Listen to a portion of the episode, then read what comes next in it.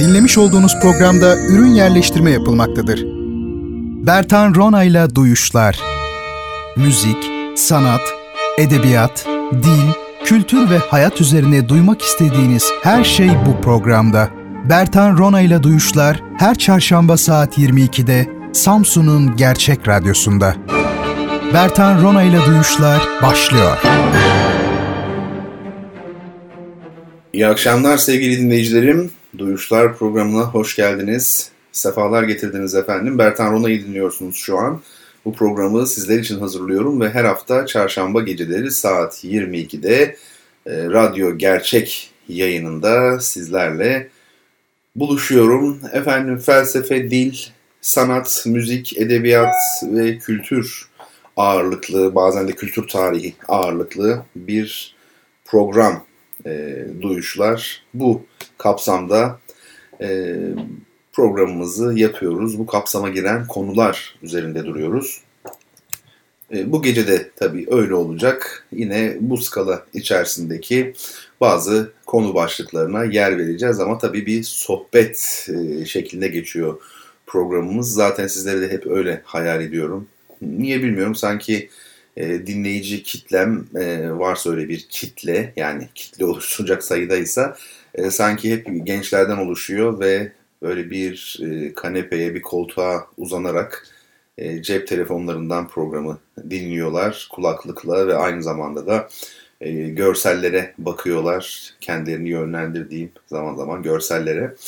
E, görsel demişken efendim bu programı Instagram'la ve Twitter'la biraz böyle hafif tertip bağlantılı gibi yapıyoruz. Üzerinde konuştuğumuz e, konulara ilişkin görselleri Instagram'dan sizlerle paylaşıyorum. Ayrıca kitap hediyelerimiz için vereceğiniz cevapları da Twitter'dan kabul ediyoruz. Doğrudan mention yazıyorsunuz bize. E, yani et Bertan şeklinde başlayıp e, cevabı yazıyorsunuz ve cevap veren ilk kişi olduğunuzda kitabınızı kazanmış oluyorsunuz. Dolayısıyla Twitter ve Instagram'da bizleri takip etmeniz önem arz edebiliyor. Bu iki mecrada da Bertan Rona bizlerin e, hesapları yani Twitter'da da Instagram'da da Bertan Rona olarak bulunuyoruz. Elektronik posta adresim bertanrona.gmail.com e, efendim duyuşlar.gmail.com yine aynı şekilde e, bize ulaşabileceğiniz bir diğer elektronik posta adresimiz. Her konuda yazabilirsiniz. Son zamanlarda hakikaten de geliyor e, mailler, bazen sorular, ricalar olabiliyor. E, şiirler için e, şair arkadaşlardan e, gelebiliyor. Bunlar da bizi tabii mutlu ediyor. Efendim şimdi duyurularımız var onlarla başlayalım. Son haftalarda aylarda artık e, bir klasik oldu tabii. E, burs duyurusu. E, yardımcı olmaya çalıştığımız, burs e, temin etmeye çalıştığımız ve bunu kısmen de başardığımız öğrenci e, arkadaşlarımız var, kardeşlerimiz var. Tabii önemli olan bursu bir ay iki ay bulmak değil, bunun devamlılığını sağlayabilmek önemli olan budur. O bakımdan sizlerden yardım istiyoruz. Yardımcı olabilecek durumda olan varsa aranızda ve bunu arzu eden varsa lütfen bizimle bertanrona.gmail'den ya da duyuşlar.gmail'den e, bizimle iletişime geçsin. E, meblağı çok önemli değil. Az olur, daha fazla olur. Bir defaya mahsus olur. Düzenli olarak 6 ay olur, 1 yıl olur. Çünkü hepsi var. Böyle bir havuz gibi, böyle bir dost ortamı gibi. O bakımdan duyurmak da tabii çok önemli. Bizler olabilir yardımcı olamayacak durumdayızdır veya o an için bunu tercih etmiyoruzdur ama etrafımıza duyurabiliriz. O ona söyler, o ona söyler derken birileri çıkar.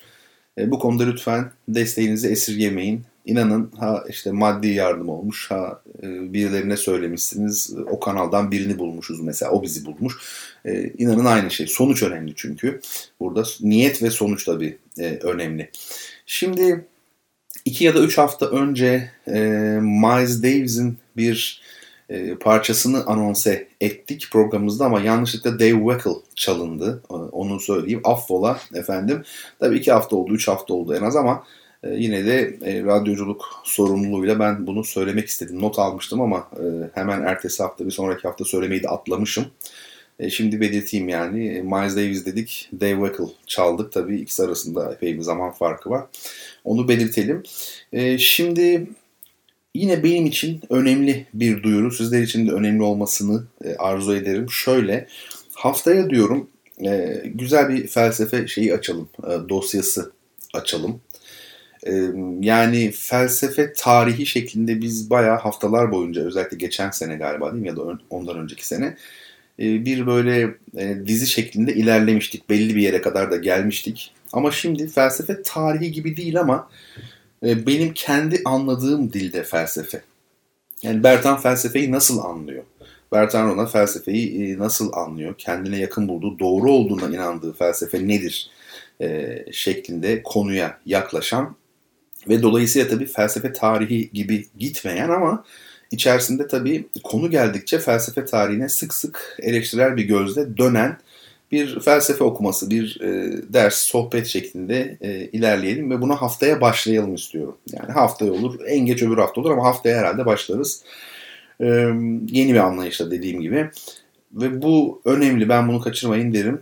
Aslında şöyle, daha öncekinde felsefe tarihini yaparken e, yine ben kendi kafamdaki kavramsallaştırmanın, efendime söyleyeyim yöntemin, e, sistemin e, bakış açısıyla tabii gidiyordum. Şimdi ise e, doğrudan bu sistemle, bu yöntemle gideceğim ve bu kapsamda ilerlerken e, geçmişte büyük düşünürler neler yapmışlar? Yani benim teker teker ilerlediğim konu başlıklarında neler yapmışlar diye bir e, ciddi temasım da olacak. Bu çok önemli. Bana kalırsa Duyuşlar 3 yıllık bir program işte 3 yılı biraz geçti. Bu süre zarfının en önemli hadisesidir. Yani tartışmasız.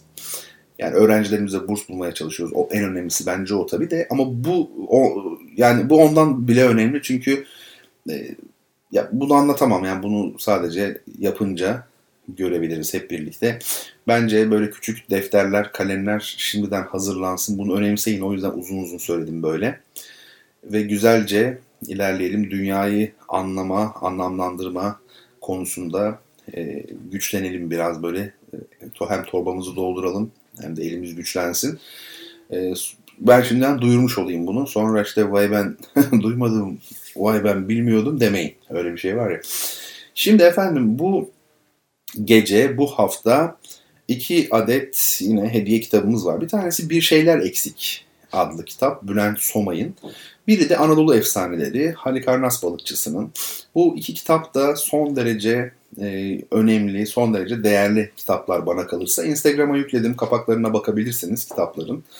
E, biri galiba Metis'ten, biri Bilgi Yayınları'ndan. Yanlış kalmadıysa aklımdan. E, bir şeyler eksik e, hayat ve cinsellik üzerine bir kitap. E, cinsellik deyince şimdi ilginçtir. Dil çok enteresan bir şey. Cinsellik deyince doğrudan akla işte e, cinsel ilişki geliyor. Halbuki öyle bir şey değil tabii ki. Cinsellik e, bu kapsama giren e, ilişkilerin, davranışların, modellerin, efendim olay nesne ve ilişkilerin tamamı aslında. Yani cinsel konular. Mesela bir erkeğin tesbih çekmesi de bu anlamda bir e, çünkü kendi cinsiyetiyle ilgili bir gösterge oluyor ya hani kötü bir örnek belki ama Dolayısıyla cinsellik deyince bu kapsamda kadın erkek ilişkileri toplumsal olarak bir insanın benlik, kimlik inşasında cinselliğin yeri ve bizim aslında çoğu kere e, karşı cinsle hani öyle deniyor ya yaşadığımız ilişkilerde üçüncü bir e, müşahhas böyle varlık olarak toplumun, toplumsal olanın yeri. Yani iki kişilik ilişki yoktur. Her ilişki üç kişiliktir aslında.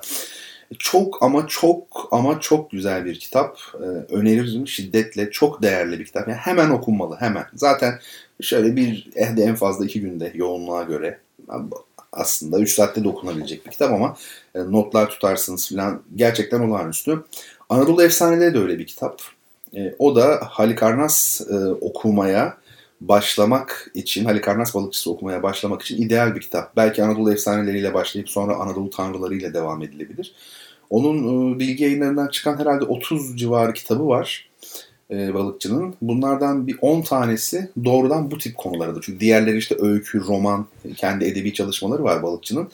E, bu o tür olan kitaplarından değil, kültür tarihi ve Anadolu'nun kültür tarihiyle ilgili aydınlanırsınız. Gerçekten çok ama çok aydınlanırsınız. Bununla başlayın. Ben size liste de veririm şu şu kitapları diye.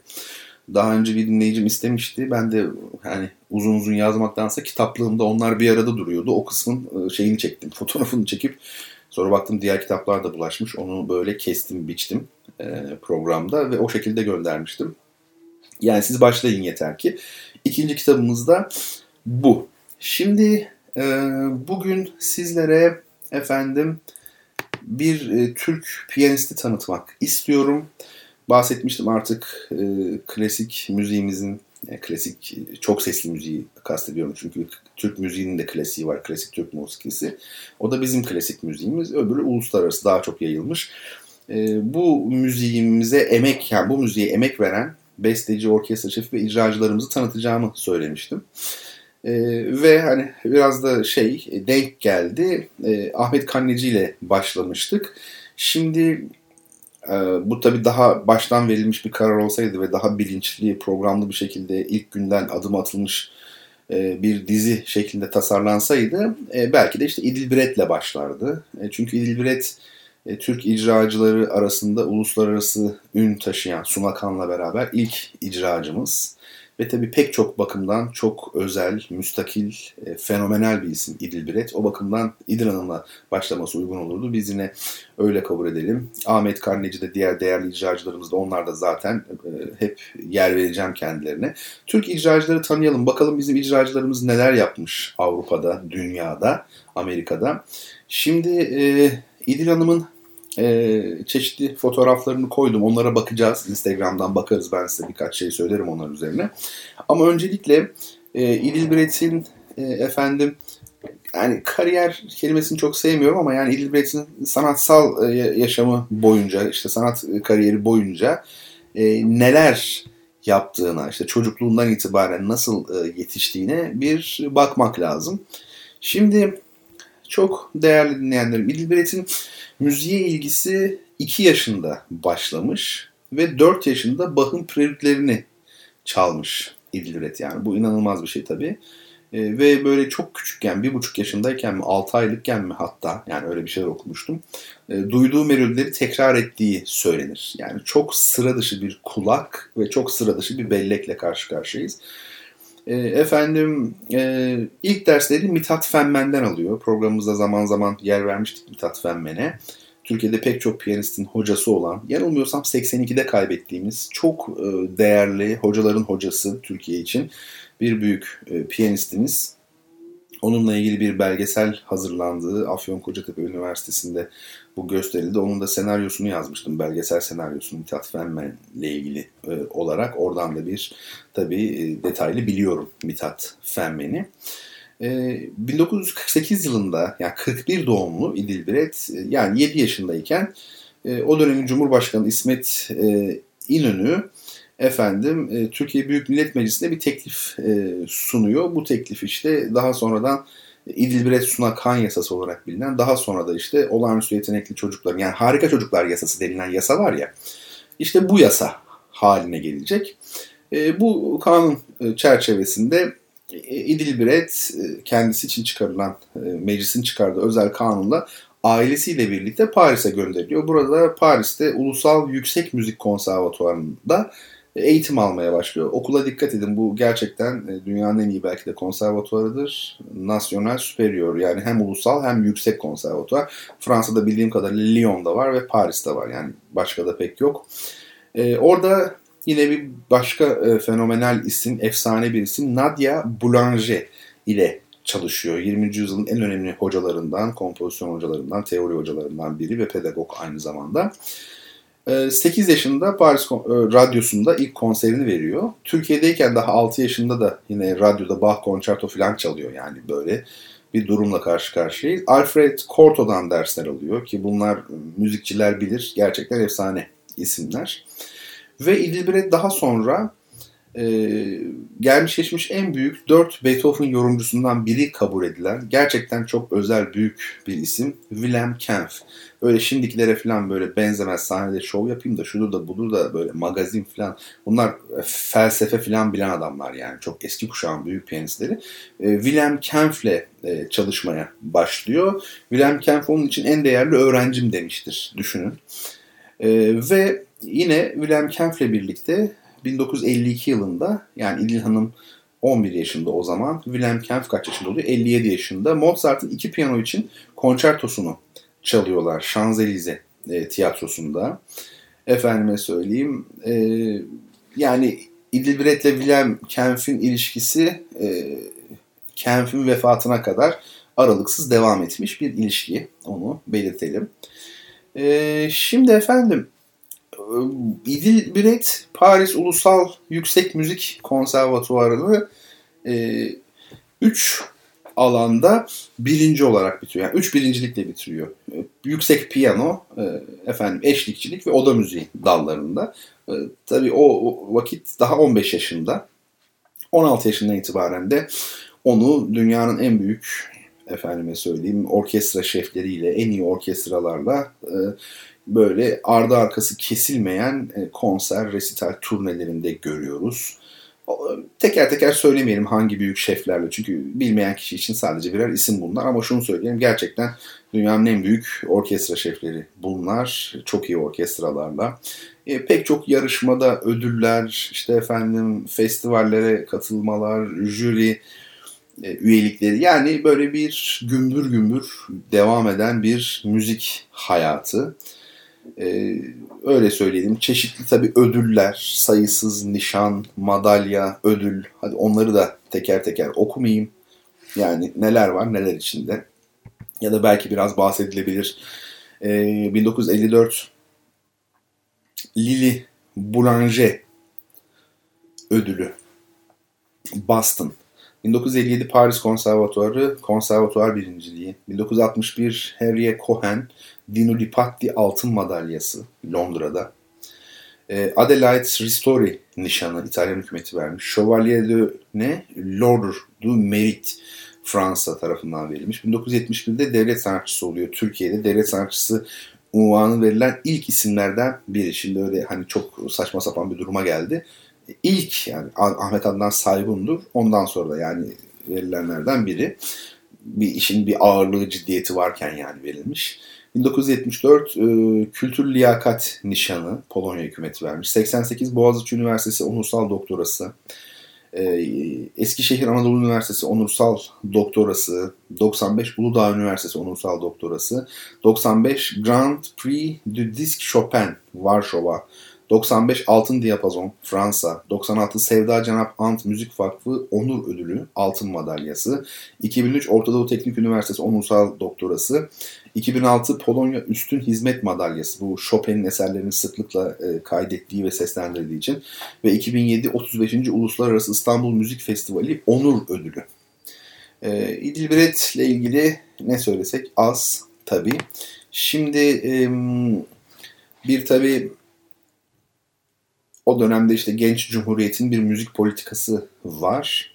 E, cumhuriyet aslında zengin bir cumhuriyet değil, e, yoksul bir devlet ve dünyada var olma mücadelesi veriyor. Tabii bir ideolojik yönelimi var. Hepimizin bildiği şeyler bunlar.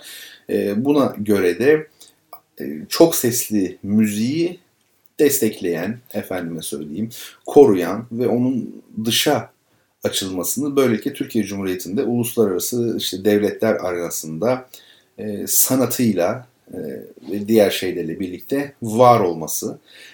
E, bu noktada yetenekli gençler, tabii Türkiye'de o dönemde yetişmiş kadrolar yok. Bu eğitimleri verebilecek insanlar olmadığı için özellikle. Çok yetenekli e, olan, olağanüstü yani işte, prodigy, bu ne denir? Wunderkind Almanca, harika çocuk harika çocuklarımızı yurt dışına gönderelim. Devlet onları okutsun. Aileleriyle birlikte tabii gönderelim. E, ve bu kapsamda gitmiş. E, tabii fenomenal yönleri var. Kulağı, belleği, repertuarının olağanüstü genişliği. Herhalde müzik tarihinde hiçbir piyanistin repertuarı, belki bir Horowitz'in falan olabilir. Yani İzmir'e kadar geniş olmamıştır. E, bir resitalinde mi, bir konserinde dinleyiciye dönüp biz parçası olarak, biz biliyorsunuz programı bitirdiğinizde eğer alkış kesilmezse çok devam ederse böyle bu ne demektir? E, sanatçıyı e, göndermek istemiyor dinleyici. Biraz daha dinlemek istiyor. O zaman bunun üzerine biz tekrar demek biliyorsunuz. E, orada piyanist ya tekrar çalar çaldıklarının bir kısmını ya da yeni bir şey çalar anons ederek. Bir tarihte İdil Biret'in e, bise çıktığında yani alkış bitmediği için tekrar oturuyor piyanoya ve e, ne isterseniz söyleyin onu çalayım dediği söyleniyor. Bu çok iddialı bir şey çünkü piyano repertuarının ucu bucağı yoktur. E, efendime söyleyeyim kondisyonu tabii ki Beethoven'ın Liszt tarafından yapılmış 9 adet piyano 9 e, senfonisinin piyano düzenlemeleri var. Bunları 2 ya da 3 konserde öyle bir şey hatırlıyorum çaldığını. Efendime söyleyeyim. E, ben kendisini tabii ki defaatle dinledim. O imkanı buldum. Özellikle İzmir Devlet Senfoni Orkestrası'nın konserlerinde her sene olurdu aşağı yukarı İdil Hanım. Resitaline falan da gittim. Ee, orada bir bis yapmıştı. Ee, Valentin Alkar'ın Şimendifer adlı etüdünü çalmıştı ve bütün salonun şoke olduğunu ve böyle alkışlarken hani bittiğinde parça alkışlarken bütün salonun birbirine baktığını hani bu ne diye büyülenmiştik adeta. E, benim bir hocam vardı öyle derdi. Yani sanatta derdi hani bir piyanist diyelim çaldı ve selam verdi gitti. Siz eğer vay be ne iyi piyanist diyorsanız o piyanist çok iyi değildir derdi. Şöyle diyeceksiniz yani böyle bir büyü vardı sanki sende sihir gibi konuşamayacaksınız. Yani bu neydi falan böyle bir, bir sihir yani illüzyonist gibi sizi büyüledi gitti. Yani hakikaten orada öyle olmuştu. Bir de Efes'te yani İzmir'de Efes derken İzmir'in içinde Efes Convention Center'da yani Efes Otel'in Convention Center'ında bir resitali olmuştu Dilda Hanım'ın ve o sırada elektrik kesildiğini hatırlıyorum. Tamamen kesildi ama jeneratör devreye girdi bir süre fakat hiç hiç ama hiç durmadan devam ettiğini hatırlıyorum. Yani elektrik tamamen kesildi birdenbire siz çalarken ve simsiyah bir ortamdasınız. Hiçbir şey göremiyorsunuz. Müzik aynı şekilde devam ediyor. Bunlar çok çarpıcı şeyler. E, diskografisi çok geniş. Benim bildiğim yani 200'e yakın e, plak CD yapmış İdil Hanım. Ve şu an belki de yaşayan en prestijli müzisyenlerin başında gelen piyanist ve orkestra şefi Daniel Barenboim'in İdil Hanım bizlerden daha iyidir e, dediğini biliyoruz.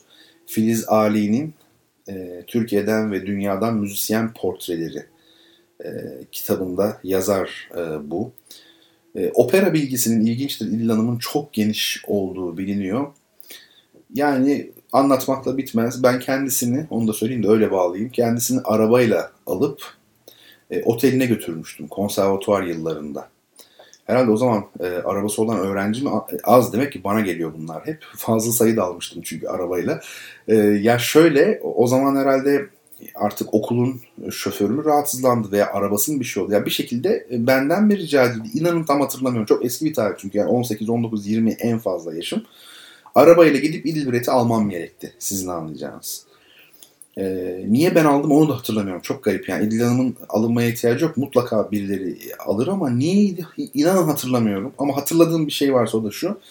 Ee, arabayla havaalanından onun e, İzmir merkezindeki şeye kadar, e, oteline kadar aldığım ve e, ve hani tabii İzmir'i bilenler bilirler. Havaalanı çok çok da yakın değil. Biraz da trafik olduğu zaman Böyle bir saati bulur en az. O süre zarfında bayağı bir sohbet etmiştik. Ben böyle tabii çaktırmadan bir ellerine parmaklarına falan bakıyorum. Benim de o zaman çocukluk heveslerim piyanist olayım falan diye. İşte elleri büyük olması lazım. Ya bakıyorum İlhan'ın elleri o kadar büyük de değil falan. Allah Allah diyorum demek ki oluyor. Bir taraftan seviniyorum falan. Ama sorular böyle soruyorum. Bunaltmak da istemiyorum. Yani çünkü yoldan gelmiş bir hani görgü denen bir şey var yani.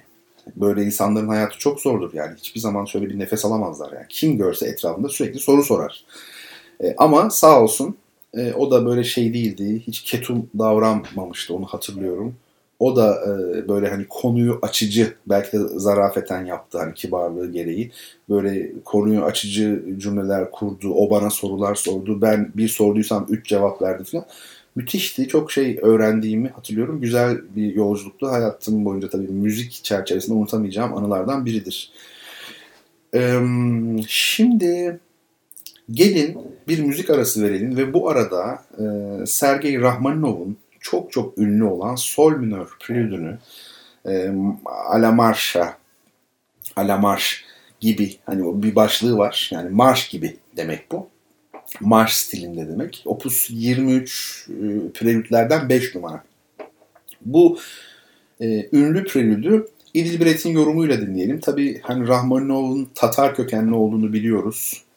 Efendime söyleyeyim gözleri hafif çekiktir böyle. Adının Rahman'dan geldiğini falan hep söylemiştik çeşitli programlarda. Ee, onun müziğinde zaman zaman e, Türk temaları, asetik Türk temaları ama gelir. Efendim burada da böyle bozkırları duyacaksınız, rüzgarın sesini duyacaksınız ve tabii her şeyden evvel at seslerini, atın böyle koşarken çıkardığı sesleri duyacaksınız. Ve müziğin ardından e, yine sizle birlikte olacağız inşallah. Evet, Rahmaninov'un sol minör prelüdünü, ünlü sol minör prelüdünü İdil Biret'in yorumuyla dinleyelim. Çok değerli dinleyicilerim.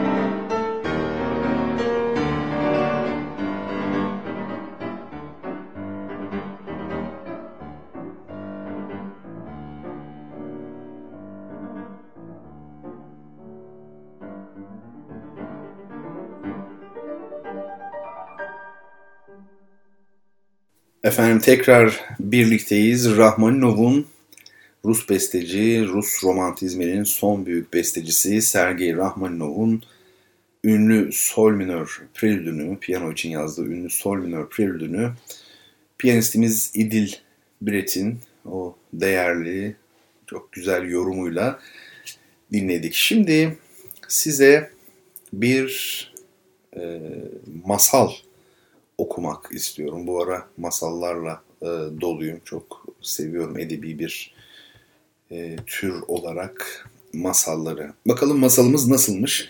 Ben de daha önce böyle hani okuyayım bir defa iki defa okuyayım da programda daha düzgün okuyayım demiyorum. Aslında belki demem lazım ama böyle ilk defada okumak e, daha çok benim e, hoşuma gidiyor. E, çünkü hayat böyle yani sokakta yani çıktığımız zaman insanları daha önce görmüş olmuyoruz değil mi? Hani hepsini daha önce gördüm ona göre davranıyorum. Tecrübeliyim falan denedim yanıldım. Öyle bir şey yok. Yani hayat doğrudan ilk defada oluyorsa bu da öyle olmalı. öyle bir düşünce bilmiyorum. E, masalımızın adı Kuyruksuz Çakal. E, şöyle diyor bu güzel e, masal kafiyeli oldu. Bir zamanlar Mehziyar adında yoksul mu yoksul bir adam vardı. Her zaman doyacak kadar ekmek yiyip 3-5 kuruş biriktirmeyi ve günün birinde hacca gitmeyi arzulardı. Nasıl olduysa bir gün arzusu gerçekleşti kışın soğuk mu soğuk günlerinden birinde geceleyin kulübesinde otururken dişi bir keçi sürüden ayrılarak ona sığındı. Boynuzuyla kulübenin kapısını çaldı, kapıyı açtı ve içeri girdi. Mesiyar keçiyi eve aldı, ona baktı. 2-3 ay sonra keçi ikiz doğurdu. Yavru keçiler de bir yıl sonra ikiz doğurdular. Mesiyar böylelikle bir sürüye sahip oldu. Ev ve bahçe yaptırdı. Sonunda zengin bir adam oluverdi. Ama acımasız bir insandı. Yoksul ve çaresizlerin elinden tutmuyor, kuruş üstüne kuruş biriktiriyor, kuruşları lira yapıyor, liraları gümüşe daha sonra da altına çeviriyordu. Evinde pek çok tavuk ve horozu vardı. İstediği zaman kesip yemek için bunların tümü semirmiş ve etliydiler. Bir gün tavuk ve horozların azaldığını fark etti.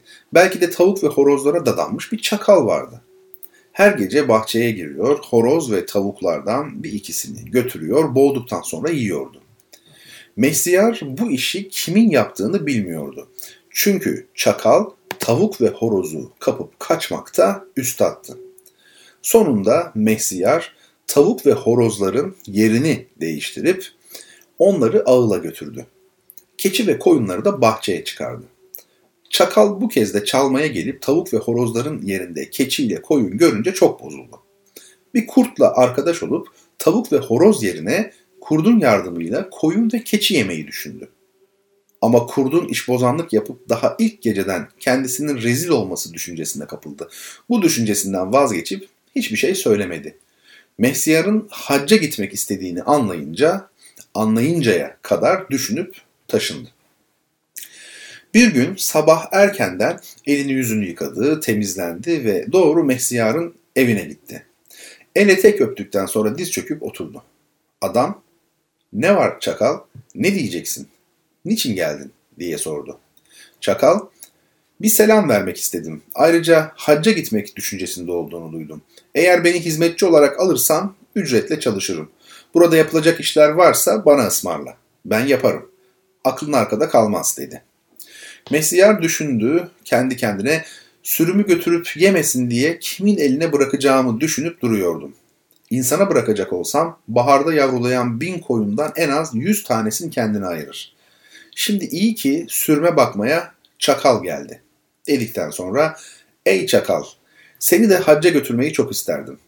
Sen kuyruğunla ben de sakalımla orayı süpürürdük. Ama burada kalıp sürüme bakarsan daha iyi olur. Ben döndüğüm zaman seni oraya gönderirim dedi. Çakal çok sevindi ve pekala şimdi işe başlıyorum dedi.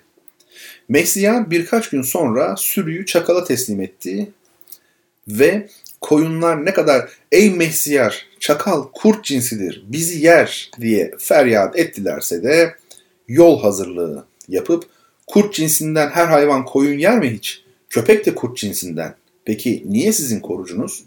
dedi. Mesiyar bir gün binek hayvanına binip yola çıktı. Çakal gelip koyunlara şöyle bir göz attıktan sonra çocukluğundan beri arkadaşı olan kurdu aramaya gitti. Durumu ona anlatıp koyunların yanına geldi. O gün beş koyunu karınlarını parçalayarak yediler.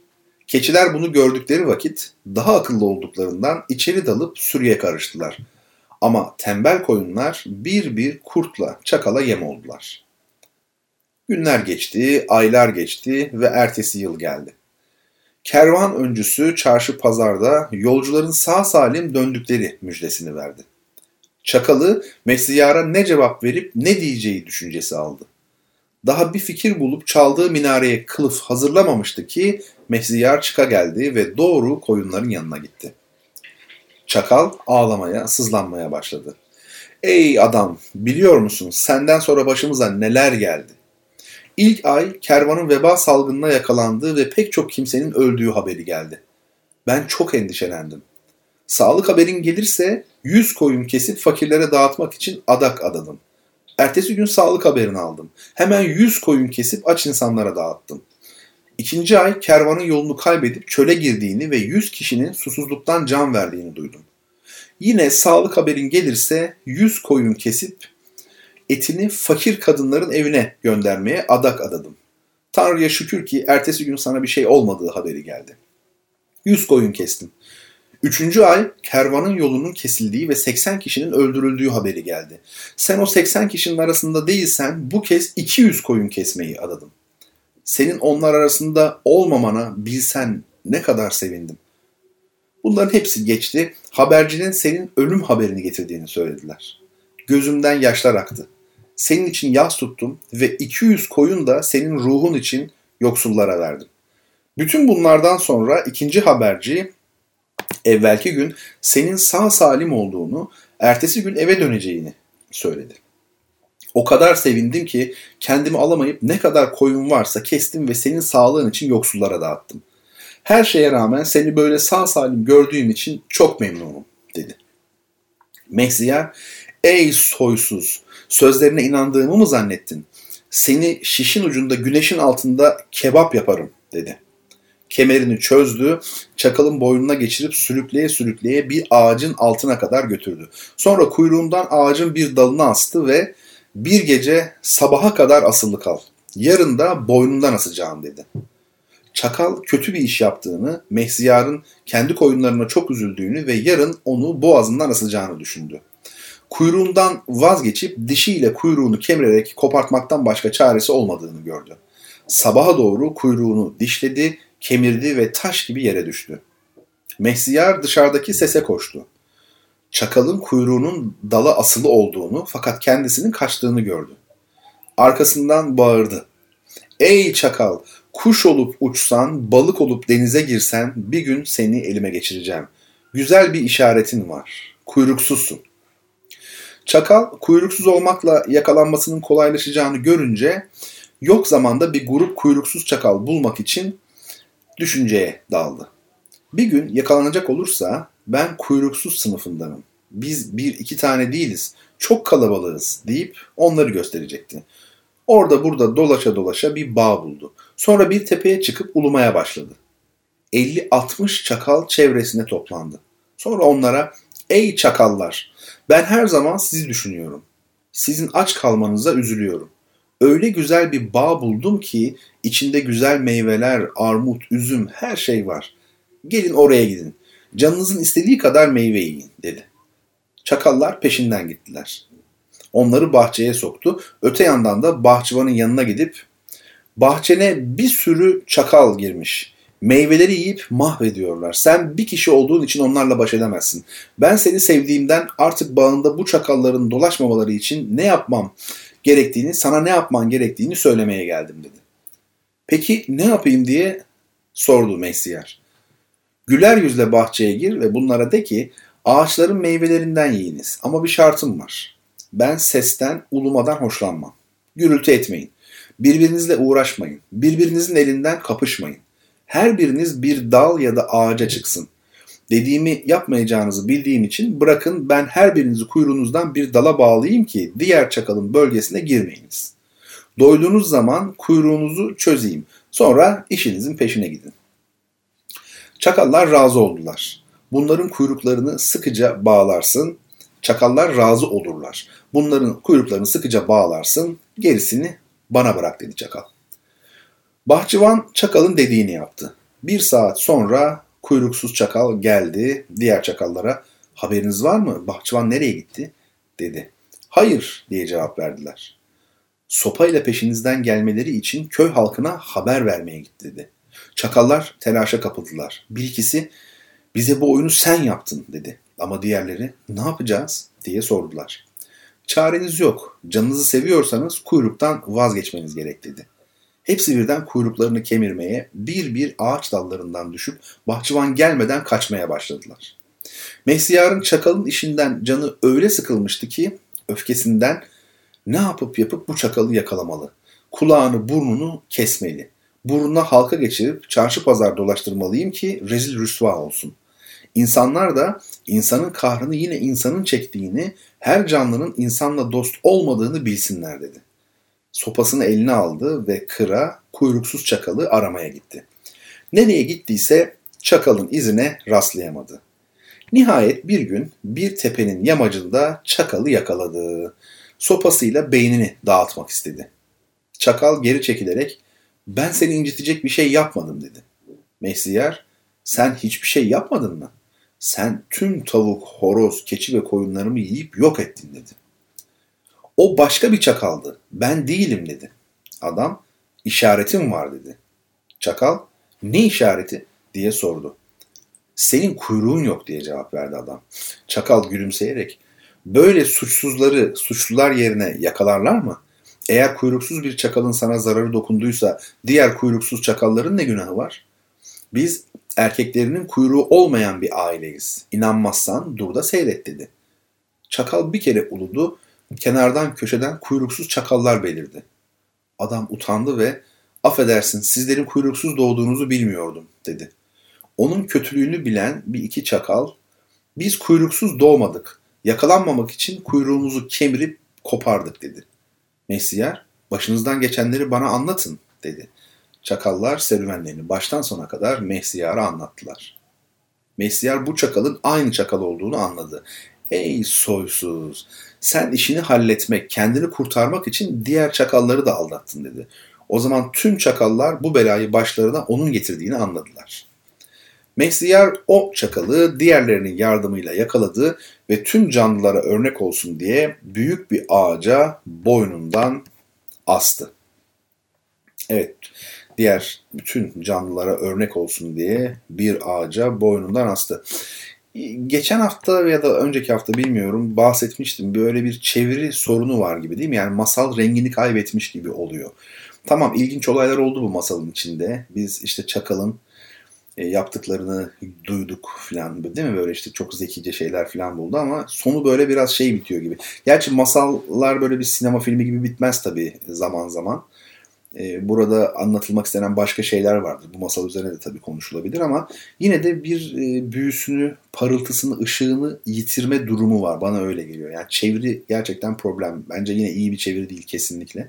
Bazen öznenin kim olduğu anlaşılmıyor. Yani anlaşılıyor ama gidişten anlaşılıyor. Onu söyleyeyim. Bir de çakal diye çevirmişler. İçimden bir ses tilki olabileceğini söylüyor bunun. Yani şimdi bu bir de şöyle bir şey. Şimdi çeviri mesela alıyoruz ya bazen bir kitap. Diyor ki mesela işte Rusçadan çeviren filanca filanca diyor. Ee, yani tamam öyle ama Rusçadan çeviren o ama o, yani direkt e, Rusçadan mı çevirmiş yoksa İngilizceden mi çevirmiş? Yani Dostoyevski'nin bir romanını siz İngilizceden de çevirebilirsiniz. Çünkü Rusçadan İngilizceye çevrilmiştir. Siz de o dilden çevirebilirsiniz. Bu başka. E, doğrudan hani aslından, Rusça aslından çevirmek başka. Bu şimdi bunlar da eğer Farsçaysa bu masallar biz acaba e, bu çeviri Farsçadan mı yapıldı yoksa e, yani Fransızcadan mı? Bunlar önemli. Ha belki çakaldır bir şey demiyorum ama tilki de olabilir. Çünkü şey diyor ya işte koyunlar, keçileri falan kurdu çağırıyor onları öldürmek için. Yani çakal belki de öldürebilir. Yani bir koyunu. O bakımdan tilki de olabilir. Zaten kurnazlık var ya. Zaten hani seni çakal derler ya böyle işte tilki gibi kurnaz benzeri. Çakalla tilki de çok zaten benzetilen hayvanlardır ama tilki tabii daha küçük çakala göre yani onu da söyleyelim. Buradaki çakal da en son yakalanmış yani sizin anlayacağınız.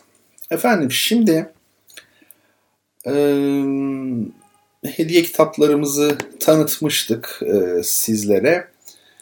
O, yani soru soracağım kitap hediye etmek için ama öncesinde size e, bir şey tanıtmak istiyorum. Kitap tanıtmak istiyorum. Yine Instagram'da bağlantılı bir şekilde e, oradan bakabilirsiniz. Ben oraya yükledim. Kitaplar, iki kitap tanıtacağım sizlere. Bunlar Büyüyen Ay e, yayınlarının kitapları. Biri Nasrettin Hoca'nın hayatı, öbürü de Yedi Askı yani Muallakatı Seb'a var ya. Şimdi e, Nasrettin Hoca'nın hayatı ile e, şöyle bir e, başlayalım. Nasıl bir kitap? Fotoğraflarını koydum. Yani hem internetten çekilen fotoğrafları da kendi çektiklerimi koydum mu bilmiyorum ama e, Büyüyenay yayınlarının çok e, güzel kitapları var. Tavsiye ederim. E, yani şöyle özellikle şeyi seviyorsanız Fars, Arap, Türk edebiyatlarını doğuya e, ilişkin böyle kadim edebiyatı seviyorsanız o kapsamdaki e, üretimleri seviyorsanız kesinlikle e, tavsiye ederim. Birbirinden renkli, çok hoş kitapları var. Tabi sadece bununla sınırlı değil. Ben böyle söyledim ama yani ben şimdi Nasrettin Hoca'nın hayatı ve işte 7 askıyı seçtiğim için tanıtmak üzere böyle söyledim. Yoksa internet sitelerine girin Büyüyen Ay diye. Orada pek çok tabii ki şey var, e, kitap var. E, onlar arasından bakabilirsiniz. E, dilediğinizi temin edebilirsiniz. Şeyde de çok güzel. Kapak tasarımları da çok güzel. Ben aslında günümüzde şeyi çok sevmiyorum. E, bana kalsa hep eski kitaplar gibi olsun. Yani bez ciltli, yani orta çağdaki kitaplar gibi. Yani evimde benim bez ciltli kitaplarım var eski mesela. Ya e, elinizde kitap olduğunu anlıyorsunuz. Böyle bir ağırlığı oluyor yani ağır değil mi? Kitap. E şimdi tabii öyle değil. Günümüzde çok böyle inceldi falan bir hale geldi. E, ama işte tam da bundan dolayı e, yani bu halde hiç olmazsa şey olsun o zaman yani biraz tasarımı falan güzel güzel olsun. Ben e, Büyüyen Ay'ın e, tasarımlarını da çok beğendim. Kapak tasarımları, kapak, ön kapak, arka kapak, sırt. E, ben sırt mesela benim için çok önemlidir. Çünkü kitabı koyduğunuzda kitapla sizin muhatap olduğunuz, gördüğünüz kısım sırttır her zaman. E, falan filan yani beğendim gayet güzel. Şimdi bu şey ilk kitap tanıtmak istediğim Nasrettin Hoca'nın hayatı e, Kemalettin Şükrü'nün e, bir e, kitabı. Şöyle arkadan ben size arka kapaktan okuyayım. Kemalettin Şükrü 1878-1940 yıllar arasında yaşamış. Bu kitap e, Kemalettin Şükrü tarafından Nasrettin Hoca'nın hayatının fıkralarından hareketle ve dönemler halinde bir roman olarak kaleme alındığı bir kitaptır diyor. Bakın bu çok önemli, çok enteresan. Nasrettin Hoca'nın hayatını roman olarak okuyorsunuz. Bundan daha güzel ne olabilir? Ee, yani bu tür kitapların ilk örneklerinden biri. Evvela Nasrettin Hoca'nın Timur Lenk'le mücadelesi dışında İktam gazetesinde 1929'da 63 sayıda tefrika edilmiş. Akabinde de 3 kitap halinde yayınlanmış. Sonradan bu 3 kitaba hocanın yani Nasrettin Hoca'nın Timur Lenk'le mücadelesi de ilave olmuş. Kitapta yer alan çizimlerin çoğunluğunu ressam Münif Fehim yapmış. Nasrettin Hoca biliyorsunuz tabii yani Timur'la aslında görüşmüş olma ihtimali pek yok. Arada 150 yıllık en az bir fark var ama e, bu tabii anonim bir meseledir yani. 6 tane Pir Sultan Abdal varmış veya Karaca olan bir kişi mi veya Köroğlu varyantları biliyorsunuz. Yani bu biraz halkın ortak muhayyilesinde toplumsal bellekte yaşayan e, karakterler bunlar. O bakımdan hiçbir sorun yok. Yani bu gibi isimlerde bir anakronizm aramayacaksınız. Kemalettin Şükrü e, adeta bir film şeridi gibi bir film şeridi halinde sıraladığı eserini hocanın romanı haline getirmiş ve zaman zaman da fıkraları yorumlamış. Bu fıkralar yoluyla ortaya bir Nasrettin Hoca kişiliği ve portresi çıkarmış. Bu portre elbette ki tanıdığımız bir portre. Fakat yeni nesillerin, genç kuşakların bugün bir bütün halinde görme imkanından yoksun oldukları bir portre hem sürükleyiciliğiyle kolay okunur olması hem de baştan sona Nasrettin Hoca gibi bir hayatı fıkralar ve resimlerle sunuyor olması nedeniyle bu eserin Nasrettin Hoca ile gençleri buluşturacağı ümidindeyiz. gençlerin çok çeşitli okumaları yanında farklı bakış açılarına sahip olarak dünyalarını yumuşatmaları, özellikle Nasrettin Hoca'yı anlamalarıyla onun zeka aşıltılarından ve çözümlemelerinden ilham almalarıyla mümkün. E, bu o kadar önemli ki yani dünyalarını yumuşatmaları. Yani ben kendi anladığım e, şekilde bakacak olursam e, günümüzde özellikle Türkiye'de aşırı bir keskinlik hali var ve gençler zaten buna yatkın. Bir grup da açıkçası bunu suistimal ediyor. Yani gençleri istismar ediyor bu konuda çok açık bir şekilde. Onları daha radikalize ederek bir adeta bir militan, düşünce militanı haline getirerek o bakımdan yani zaman zaman yani insanın elbette bir ideolojisi olabilir, düşüncesi olabilir. Bu başka. Ama özellikle belli bir yaştaki insanlar bunları ilk okuduklarında çok e, etkilenip de hayatın diyalektiğini e, ıskalamasınlar diye hayatın bazen her şeyi aşan o kendi mecrağında akan doğasını ıskalamasınlar diye özellikle edebiyatla bol bol şey yapılması lazım. Bir araya getirilmesi lazım. Yani istediğin fikri kitabı oku ama bir de edebi eser oku yanında ya da bire üç oku mesela. O zaman tabii ki o çok daha omurgasızlık ya da ilkesizlik anlamında kesinlikle söylemiyorum ama edebiyat tabii bütün bunları aşan, hayatı ve insanı doğal yapısı içerisinde kucaklayan bir şey. Çünkü ideolojilerin biz zaman zaman e, insan denilen varlığı bütün yönleriyle ele alamadığını biliyoruz. Oysa ki bir e, çalışma insanla bağını koparmışsa o zaten edebiyat olamaz. Yani edebiyatı edebiyat yapan insanla e, kontaktıdır. O bakımdan çok çok önemli yani bu yazıda bunun belirtilmesi e, beni çok mutlu etti. Şöyle diyelim, devam edelim. Arka kapaktan okumaya devam ediyorum. Nasrettin Hoca öyle bir kültür örneği ki benzeri çok az. Her zaman hayatımızın içinde hem de insanın meşrebi ve düşüncesi kültürel mayasını meydana getiren ve onu seviyeler ve katmanlar halinde temsil eden kim olursa olsun herkesin ortak bir değeri. Sohbetleri hizaya getiren, ruhları tebessümüyle yumuşatan, itirazları ve çekişmeleri maharetle uzlaştıran hep o değil mi? Sözün sohbetin hitamı daha yeni bir ifadeyle jübilesi ona ait. O daima yerleşik ve alışılagelmiş aşan, alışılagelmişi aşan bir mantık, hileye karşı saflığa zafer bahşeden bir feraset ustası. Whitehead toplumsal sıradanlığa karşı mizahın ve hicvin medeniyetlerdeki özgün ışıltısını ve iyileştirici etkisini keşfetmişti. Hoca tam da bu iyileştirici güce sahip bir bilge. Ona her zaman ihtiyacımız olduğu olacaktı. Onun akla, mantığa ve zekaya nefes aldıran dünyasına her zaman muhtacız. Gülümseyen yüzüne, çelebiliğine, vurdum duymazlığına, kendi kendisiyle dalga geçebilmesine, ferasetine. E, çok da güzel bir şey olmuş, e, tanıtım yazısı olmuş. Nasrettin Hoca'nın hayatını bir e, ne derler adına roman e, tadında okumak istiyorsanız çok sever e, değerli dinleyicilerim. E, bu kitabı alın Büyüyenay yayınlarından çıkmış olan ve yine dediğim gibi yayın evinin çok güzel kitapları var. Onlara da internet sitelerine gelip bir bakabilirsiniz. E, onlardan yine yani Büyüyenay'dan bir kitap daha tanıtacaktım. 7 askı muallakatı seba. Fakat şöyle yapalım onu da e, haftaya tanıtalım muallakatı sebayı. E, yani daha hakkını vermiş oluruz. Şimdi Nasrettin Hoca'nın havasından çıkmadan birdenbire böyle e, hemen 7 askıya girmeyelim. O da en az onun kadar renkli bir konu. Çünkü e, Şerafettin Yaltkaya'nın çevirisi e, onu, onu da haftaya tanıtalım. Peki şimdi kitap hediyeli sorumuz ama Nasrettin Hoca değil neydi hediye edeceğimiz kitap? Bir Şeyler Eksik Bülent Somay'ın Metis'ten çıkmış kitabı. Bir e, soru soracağım şimdi ve bu soruya ilk cevap veren dinleyicim Bir Şeyler Eksiği kazanmış olacak. Soru şöyle. Güney Amerika'da Şili ile Arjantin'in kuzeyinde, Peru'nun güneydoğusunda ve Bolivya'nın batısında yer alan, demek ki bu bir coğrafi bölge yer alan, Doğu ile Batı Ant Dağları arasını kaplayan, deniz seviyesinden ortalama 3750 metre yüksekte bulunan Platon'un adı nedir? Güney Amerika'da deniz seviyesinden ortalama 3750 metre yüksekte bulunan Platon'un adı nedir? E, Bertan Rona'ya Twitter hesabına bu cevabı veriniz. Veren ilk kişi sizseniz kitabınızda gönderiyoruz efendim.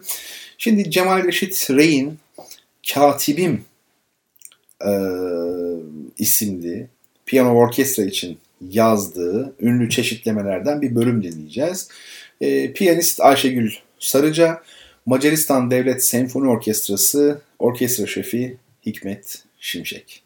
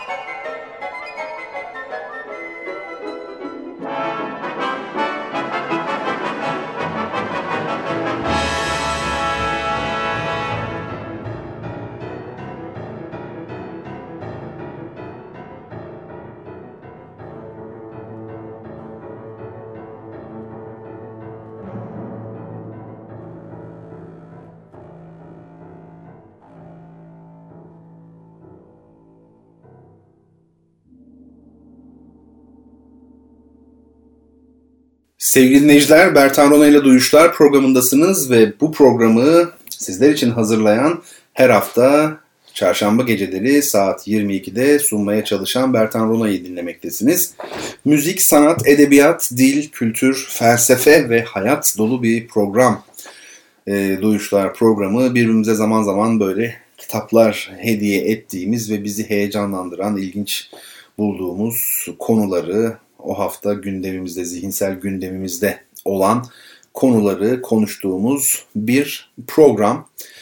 E, efendim şimdi programımız için sosyal medya adreslerimizi bir verelim. Twitter'da ve Instagram'da Bertan Rona e, bizim adresimiz. Onun dışında Twitter'da yine Bertan Rona ile duyuşlar olarak bulunuyoruz. Ve tabii elektronik posta adreslerimizde bertanrona.gmail.com biri de duyuşlar.gmail.com Buralardan bize ulaşmanız mümkün. E, kitap hediyeli soru sorduğumda da yapacağınız şey herhangi bir başka şeye gerek yok, işleme gerek yok. Et Bertanrona yazıp doğru cevabı bildirmek zaten o akış içerisinde görülüyor. Kimin önce yazdığı sizler de oradan görebiliyorsunuz bildiğim kadarıyla. Instagram'ı ise program çerçevesinde üzerinde konuştuğumuz e, görseller için kullanıyoruz. Tam da bunu söylemişken ben e, programın başında İdil Biret'e yer verdim bu gece. Ancak İdil Hanım'ın Instagram'a yüklemiş olduğum birkaç fotoğraf üzerine size bilgi vermeyi unuttum. Bakın Instagram'a tekrar bakacak olursanız e, İdil Hanım'ın daha güncel diyebileceğimiz, tabii bu fotoğrafta en az bir 10 yıllık vardır belki 15 yıllık ama e, bir fotoğrafı bir boş konser salonunda bir Steinway muhtemelen piyanoyla e, çekilmiş bir fotoğrafı. Arkasından gelen fotoğraf şöyle bir 50 yaşlarında belki 40-50 yaş civar 50 diyelim yani bir birini görüyorsunuz. Bir de küçük bir kız çocuğu görüyorsunuz. El ele tutuşmuşlar. Evet e, kız çocuğu İdil Biret e, belli. Orada zaten kaç yaşında herhalde bir 5-6 yaşında. E, o kişi yanında duran beyefendi e, ise onun babası değil e, piyano öğretmeni Mithat Fenmen. Çok değerli bir isim bizler için ve bütün Türkiye için. E, bu fotoğraf hep beni çok duygulandırmıştır. Yani şöyle uluslararası arenada var olmaya çalışan ve işte bizim de çok yetenekli çocuklarımız var, piyanistlerimiz var, olacak e, demeye çalışan bir e, genç devletin, bir ulusun, milletin kendi imkanlarıyla e, yetiştirmeye çalıştığı belki ilk birkaç e, çocuktan biri ve hocası da elinden tutmuş. O da çok büyük bir piyanist şüphesiz. Onu ona sahip çıkmış. Bu hakikaten duygusal bir fotoğraf. Benim için öyle. Arkasından gelen fotoğrafta biz İdilbret'i biraz daha büyümüş görüyoruz. Belki 11-12 yaşlarında bilemiyorum ama yanındaki kişinin Wilhelm Kempf olduğunu kesinlikle biliyorum. Bahsetmiştim en büyük Beethoven yorumcularından biri ve 1952 yılında İdilbret 11, Wilhelm Kempf 57 yaşındayken e, Beethoven'ın iki piyano için e, konçertosunu büyük böyle bir e, sükseyle beraber yaptıklarını, çaldıklarını biliyoruz. Bu belki de o dönemden bir fotoğraf olabilir. Bir sonraki fotoğrafta dünya sahnelerinde bir Türk piyanisti İdil şeklinde bir kitap bu. E, Fransız yazar Dominik Yardel'in veya Xardel nasıl okunuyorsa e, bir kitabı. Bu da can yayınlarından çıkmış bir kitap. Ve hemen e, arkasında şu kapak fotoğrafının güzelliğine bakar mısınız? The Portrait of a Child Prodigy. The şeyin e, bir harika çocuğun portresi İdil Biret diye bakın çok küçükken herhalde bir 4 yaşında falan piyano başında çekilmiş bir e, fotoğrafını koymuşlar. Bu da bir belgesel bildiğim kadarıyla bayağı bir gösterime girmiş. E, çok prestijli festivallerde falan. E, bunlara da siz bakarsınız. Yani ben bunları anlatmayı unutmuşum. Nasrettin Hoca'nın hayatı Büyüyen Ay yayınlarından onun şeyi var zaten. E, fotoğrafını koydum. Bir sonraki e, şey yani programda 7 askıyı paylaşmak istiyorum sizle yine Büyüyen Ay yayınlarından. Peki şimdi artık bu hafta tespih dosyamızı bitiriyoruz. Yani tespih dosyası aslında bitmez. Çok uzun konu bu ama biz malzemeyle kendimizi sınırladık. Dedik ki tesbihler ağaç yani daha doğrusu bitkisel malzemelerden yapılabilir, hayvansal malzemelerden yapılabilir, e, taşlardan yapılabilir ve fosil e, taşlardan yani fosilden yapılabilir. İşte fosilden olanlar zaten en kıymetlileri. Yani nedir? Efendim kehribar ve oltu. Bu dört grubu söyledik. Beşinci grubu söylemezsek eksik olur. Beşinci grup nedir? Sentetik malzeme. Yani e, fabrikada üretilen, laboratuvarda üretilen malzeme. E, peki ne bunlar? Mesela bakalit. Yine bakalitin bir çeşidi, çeşidi olan katalin. Ve tabii günümüzdeki işte içinde polimer olan olmayan epoksili epoksisiz yani bu plastik çeşitleri. Değil mi?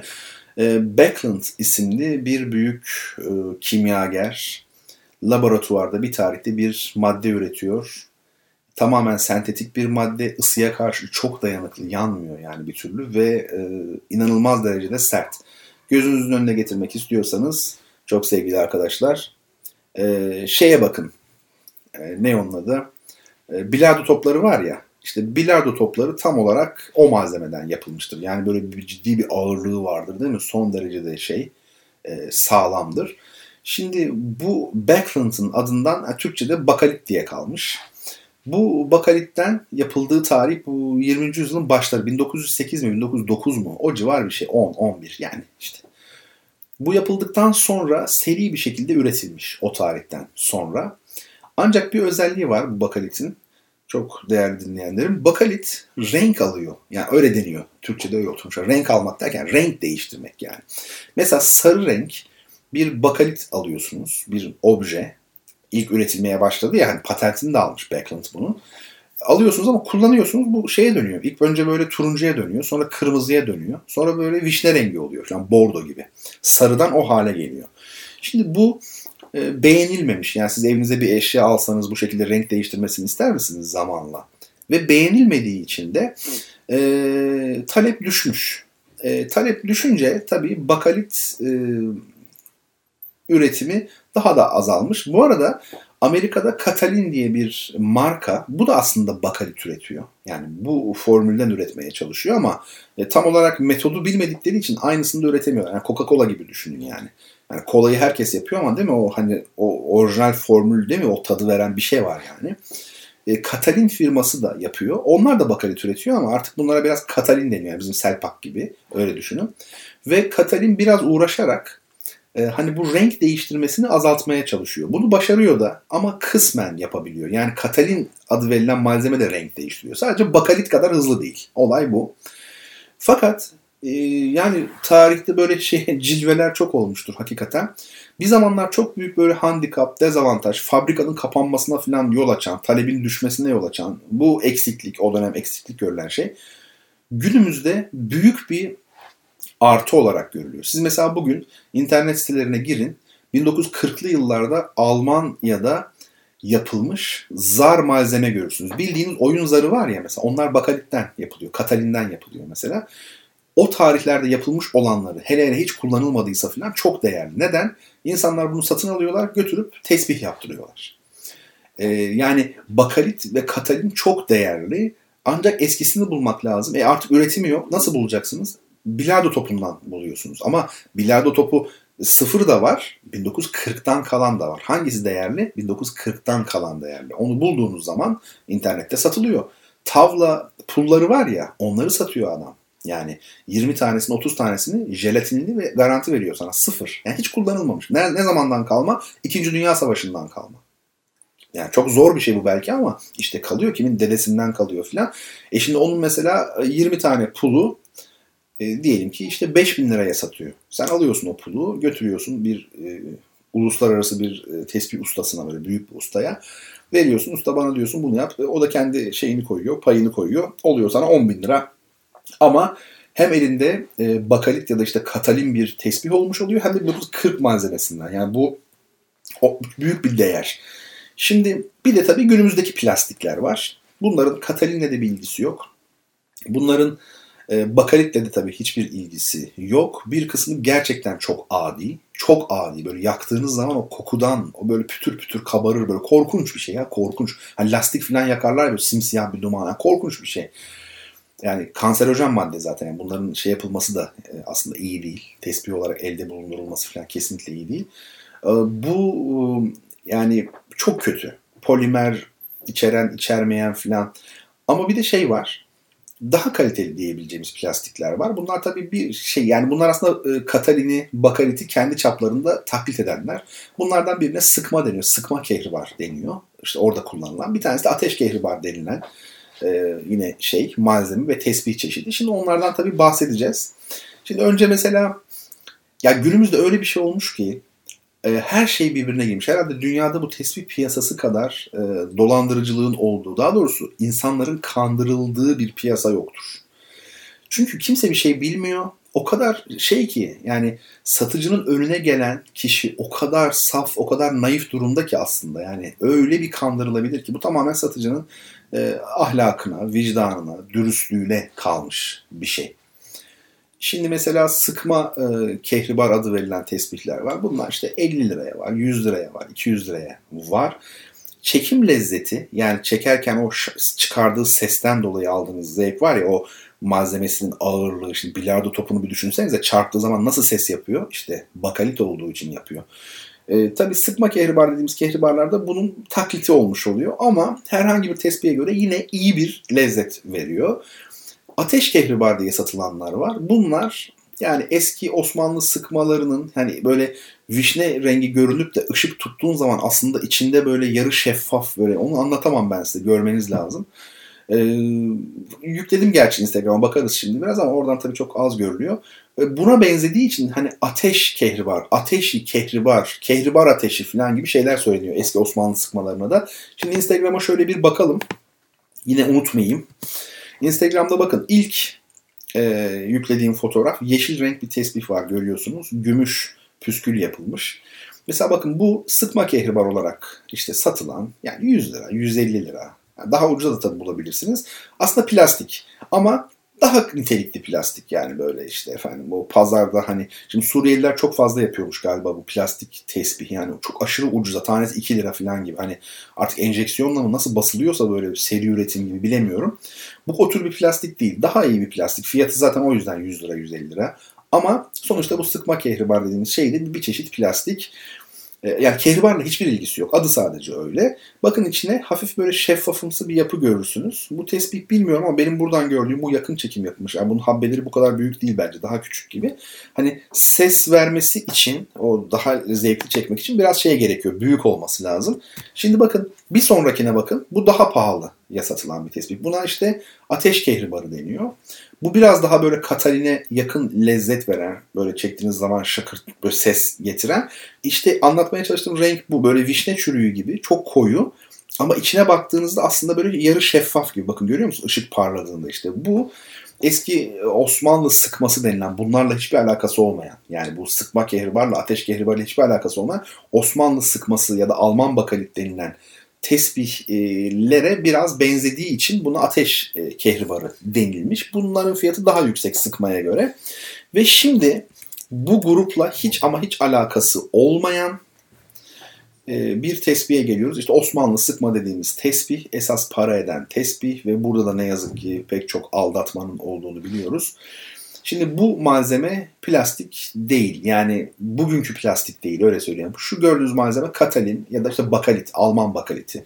O bilardo toplarının yapıldığı malzeme ve eski malzeme. 1930'lardan kalma. Dolayısıyla bakın çok ilginç. Adı Osmanlı sıkması ama diyorlar ki mesela Osmanlı miskevi bağı. İsme bakar mısınız? Çok gösterişli. Ama ne Osmanlı aslında, e, miskevi ne demek onu bilmiyorum bile, ne de kaplumbağa kabuğundan yapılmış. Yani adlandırmada tam bir keşmekeş var. İşte küsen kehri var. Ya da işte efendim öyle değişik isimler var ki Beyrut damlası, toz kehri var. Yani abi toz ne demek şimdi? Toz nereden çıktı? Yani biz sıkmasıyla, ateşiyle baş edemiyoruz değil mi? Baltık kehri var, Dominik kehri var, mavi, yeşil, Kaliningrad. Yani korkunç bir piyasa onu size söyleyeyim. Hiç almaya kalkmayın bilmeden sakın almayın bilmeden. Mutlaka bilen biriyle. Yani iyi bir tespih almak istiyorsanız. Kastettiğim şey tespih almak derken antika olarak böyle hani evinizde kalsın. Yani en güzel dededen kalmadır zaten. Benim rahmetli dedemden bir tane oltu taşı tespihim var ama kıymeti nerede? Tamam orijinal oltu tabii ki ama çok eski. Yani çok çok gençliğinde almış. Belki 18-20 yaşında. Neredeyse 100 yaşına yakın tespih. Şimdi o kıymetli işte. Hani bu tip şeyler. Şimdi bu e, resimde gördüğünüz kırmızı püsküllü olan kendisi de böyle koyu bordoya çalan e, şey var ya tesbih. İşte bu Osmanlı sıkma dediğimiz tesbih bakalitten Alman bakalit de diyebilirsiniz malzeme olarak. Bundan yapılıyor. Çekim esnasında size verdiği zevk, lezzet yani bir numaradır, rakipsizdir. Yani gerçek damla kehribardan bile daha fazladır. Çünkü bilardo topu örneğini hiç unutmayın böyle şak Böyle değdiği zaman yani. işte zaten Osmanlı'da böyle kabadayılar, mabadayılar. Sadece kabadayılar değil. Okumuş erbap da. Bakmayın siz yani tespih şimdi biraz böyle lümpen, proleter bir şekilde algılanıyor. Hani öyle bir şey veriyor, konotasyon diyelim. E, çağrışım, yan anlam. Ama aslında öyle değil. O zamanlar tabii. Biliyor musunuz Mustafa Kemal Atatürk'ün de çok güzel bir e, tespihi varmış. Ben öyle biliyorum. E, hem de şeymiş onunki de Osmanlı tabii sıkması şüphesiz. E, o sonradan ne oluyor bilmiyorum. Onu galiba işte hibe ediyor. Sonradan o mezata falan düşmüş yani. Çok enteresan. Yani tesbih o zamanlar şey bir olay değil böyle. Yani e, Atatürk'ün dahi kullandığı bir şeyi düşünün yani artık. Anlatmaya gerek yok. Şöyle bir şey söyleyeceğim. Tabi adı Osmanlı sıkması ama yapıldığı malzemeye baktığınızda zaten 1930'lardan önce üretilmiş pek olamaz yani. Dolayısıyla aslında Osmanlı değil. Modeli öyle. O tarihten gelen şekilde yapıldığı için adı öyle Osmanlı kalmış. Sıkma denilmesinin sebebi e, şey değil, orijinal kehribar değil. O bakımdan Osmanlı sıkması deniyor daha çok. Osmanlı sıkma kehribar daha az kullanılıyor. Alman bakalit malzeme olarak e, kullanılmış oluyor. Bu tür tespitler yani hani 150 yaşında bende 300 yıllık Osmanlı tesbihi var diyorsa bir kişi yani her yani tamamen diyemem ama %90 yalan söylüyordur.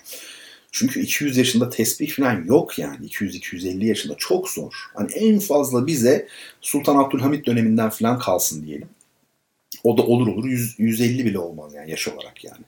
Çünkü bakın bu tespihe biz Osmanlı diyoruz. E, üretildiği malzeme şu gördüğünüz malzeme 1930'lar civarı yani. En erken 20'ler olsun. Hadi 10 olsun yani. O şey olmuyor. Tam Osmanlı olmuyor yani. Cumhuriyet öncesi olmuyor. 10 olamaz. 1910 olamaz yani onu demek istiyorum. Dolayısıyla bu işlere çok girmemek lazım. Ben sadece hani böyle bir kendi çapında koleksiyon yapan biri olarak bir bilgiler vermek istedim size bu 5 bölümdür. Arka arkaya taşlardan da bahsedebiliriz. O ayrı bir derya zaten. Çok değişik taşlar var. O işin içine girdiğinizde de bir ömür verebilirsiniz yani hakikaten. Ben öyle abartmıyorum. Hani bazıları var bunu böyle hayatının tek amacı falan haline getiriyorlar. Yani öyle değil benimki. Ben sadece e, mutlu olmak için hani mesela ne seviyorum işte e, eski şeyleri seviyorum. Ya öyle bir şey ki turbo sakız vardı hatırlarsınız eskiden. Turbo erkekler özellikle bilir erkek dinleyicilerim. Çocukken böyle o turbo sakızdan alırdık çünkü içinde arabalar olurdu böyle hani her birinden bir resim çıkıyor ya böyle o arabanın hızı, beygir gücü, işte motor gücü falan falan yazardı böyle. Önce birden 50'ye kadar bir seri vardı. Mesela sizde hepsi var 23 numara yok. Her gün gidip sakız alıyorsunuz ki 23 numarayı yakalayasınız falan tamamlamak istiyorsunuz falan. E şimdi birden 50'ye kadar olan seri daha sonra 51-100 çıktı. 101-150 çıktı. O ilk seri büyük kıymete bindi filan. Şimdi ya satıyorlar bunu internet. Adam 3000 liraya satıyor mesela. Örnek veriyor. Attım yani. 3000 liraya 1980'li yıllarda Turbo marka cikletin içerisinden çıkan o kağıtlar var ya her biri bir arabayı tanıtıyor falan. Bu seriyi satıyor 50 liraya. Çünkü retro yani kıymetli işte eski olduğu için. Kasetler, o döneme ait şeyler. Yani şu, şu an mesela şeyiniz olsa İzmir'de 1980'li yıllarda Esot'ta yani otobüse binerken onu demek istiyorum. İETT gibi İzmir'in de Esot. Elektrik, su, hava gazı, otobüs, trolleybüs. Nasıl ama Esot. Esot'ta yani otobüse binerken kullandığımız böyle nasıl anlatayım size ilkokuldaki fişler gibi böyle ince böyle kartex gibi bir şeyler vardı mesela. Onu bile satıyor adam internette. Çünkü işte eski. Böyle bir şey. Hani eski objeler, tesbih zaten işte taşlar falan filan. Bir şeyimiz, hevesimiz bir bu var. Bir satranç var. Bir de coğrafya var yani. Üç tane hobim var yani sevdiğim. Onları da paylaşayım dedim sizinle. Şimdi efendim bir soru sordum. 3750 ortalama rakımdaki bir e, anormal derecede yüksek yani neredeyse Tibet platosu kadar yüksek bir bölgenin adını sordum Güney Amerika'da. Doğru cevap Altiplano olacak idi.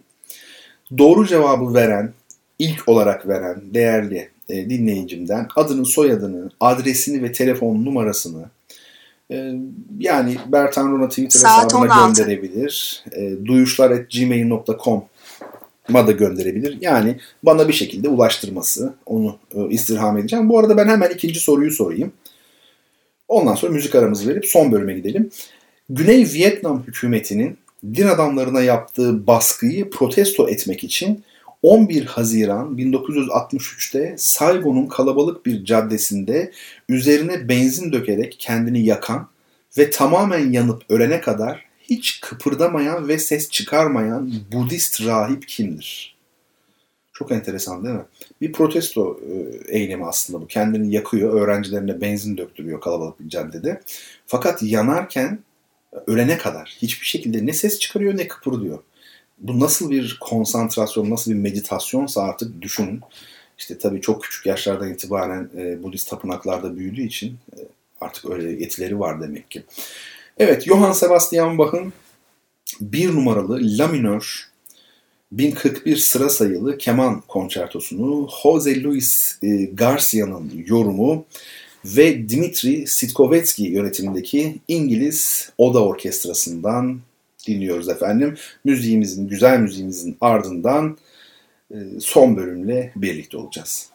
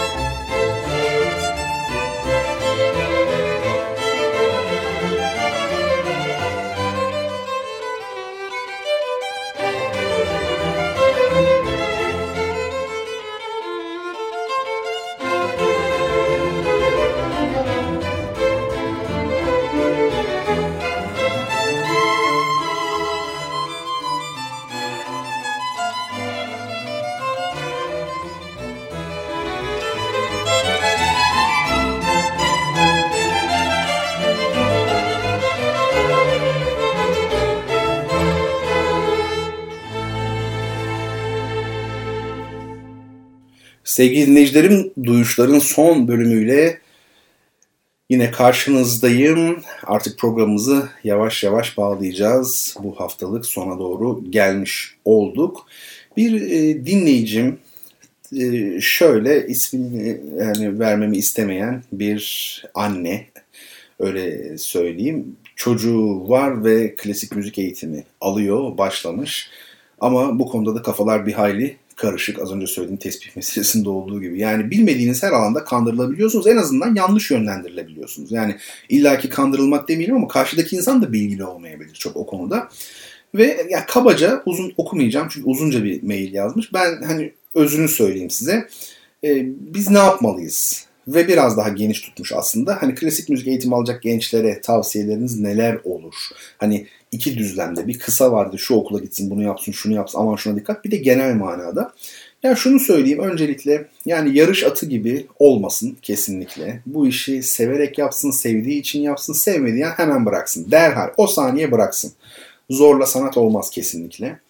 E, hırslarla da sanat olmaz ama bu iş yani e, hanımefendinin şeyi çocuğu piyanistmiş. Bu tabii hırsla olmaz ama hırs olmadan da olmuyor. Çünkü sahne sanatı bir dereceye kadar ego gerekiyor. Önemli olan onu yok etmek değil belki e, gerçekten mecrağına çekmek. Yani olması gereken noktaya getirmek bilemiyorum. Şimdi e, şunu bilelim bir kere. Artık e, serbest pazarın, kapitalizmin e, kirletmediği hiçbir alan kalmadı. Çok sesli müzik de bunlardan biri hiçbir alan yok içerisinde. Yani e, çok sesli müzik de böyle gerçekten. Nerede o işte William Kempf dedim ya eski büyük piyanistler, felsefi yorumlar, derinlikli kadınlar, adamlar. Bunlar geride kalmış şeyler. Artık e, çok sesli müziğin de dergileri var, televizyon kanalları var. Hani nasıl ki sporcular böyle çeşitli dergilerin kapaklarını süslüyorlar. Bugün böyle piyanistler işte erotik e, dekolte kıyafetler giyiyorlar. Bir pop yıldızı gibi adeta. Yok işte bir piyanist kadın varmış da evinde kurtlarıyla yaşıyormuş da bir tanesi şöyleymiş de bir tanesi. Yani bu hale geldi. Ve böyle çok büyük piyanist, çok büyük müzisyen olarak lanse edilenlerin hiçbiri ne piyanist ne müzisyen. Tamamen birer robot. Müzikten kesinlikle anlamayan, müziği zerre kadar bilmeyen insanlar. Bu kadar açık konuşuyorum. Kim ne derse desin yani bu kadar net konuşuyorum. Bilmiyorlar kesinlikle ve çok kötü çalıyorlar. Sonra bu iş lobi işi. Ee, yani bizim çocuğumuz istediği kadar çalışsın, istediği kadar iyi olsun ki Türkiye'de e, bu kadar iyi hocalar bulması, bu şekilde yetişmesi gerçekten kolay değil. Yani çok böyle şansınızın yaver gitmesi ve doğru insanı bulmanız lazım. Çünkü o birkaç doğru insan ders vermiyor zaten. Okullarda da yoklar. Ee, hadi İdilbiret'le çalıştır. Nereden çalıştıracaksın çocuğunu İdilbiret'le? Kolay değil. Hani Gülsün Hanım falan ders veriyor falan. Başka büyük isimler var. Onlar işte kabuğunda biraz. Kabuğuna çekilmiş durumda. Ee, hadi her şey yaver gitti. Doğru çalışma, doğru hocayla çalışma, doğru teknikle çalışma, zamanı iyi yönetme. Yani her şey, her şey, her şey. Entelektüel gelişimi öğrencinin. Bu da çok önemli. Edebiyat okuyacak bol bol. Bir e, çok sevgili öğrencimiz var. Kerem. E, bu programın ilk bölümü müydü galiba? Kerem telefonla katıldı. Enteresan. Ya ilk bölüm ya ikinci bölüm hatırlamıyorum duyuşların. E, o zaman Boston'daydı galiba. Amerika'ya gitmişti. E, mesela o küçüklükten beri tabii bildiğimiz, hep çalıştığımız, ders yaptığımız bir öğrencimiz. E, ama mesela Kerem, Kerem de bu aralar programa bir daha alalım yani bağlansın, bize anlatsın bir şeyler. E, mesela Kerem'le biz edebiyat falan da çok e, çalışmışızdır. Yani sohbetini yapmışızdır. Ben ona kitaplar önermişimdir, şiir falan. Çünkü sadece müzikle ilgilenen müzikten de bir şey anlamıyor. Bu ünlü bir söz. Bu gelişimi de önemli öğrencinin. Onu demek istiyorum. Fakat işte siz istediğiniz kadar bunları yapın. Bir servet harcayın. Bunlar çok pahalı eğitimler. Bunu da söyleyeyim. Dünyada bu kadar aç çocuk var yani. Çok da fazla kasmaya gerek yok hakikaten. Bu, bunları yaptık diyelim. Yani hepsi şansımız yaver gitti falan. Ne olacak? Bir kayaya toslayacak. Yani lobi var. Yani çeşitli lobiler var. Yani siz o gruplara ait olmadan belli yerlere kolay kolay gelemiyorsunuz. Daha iyi olsanız bile.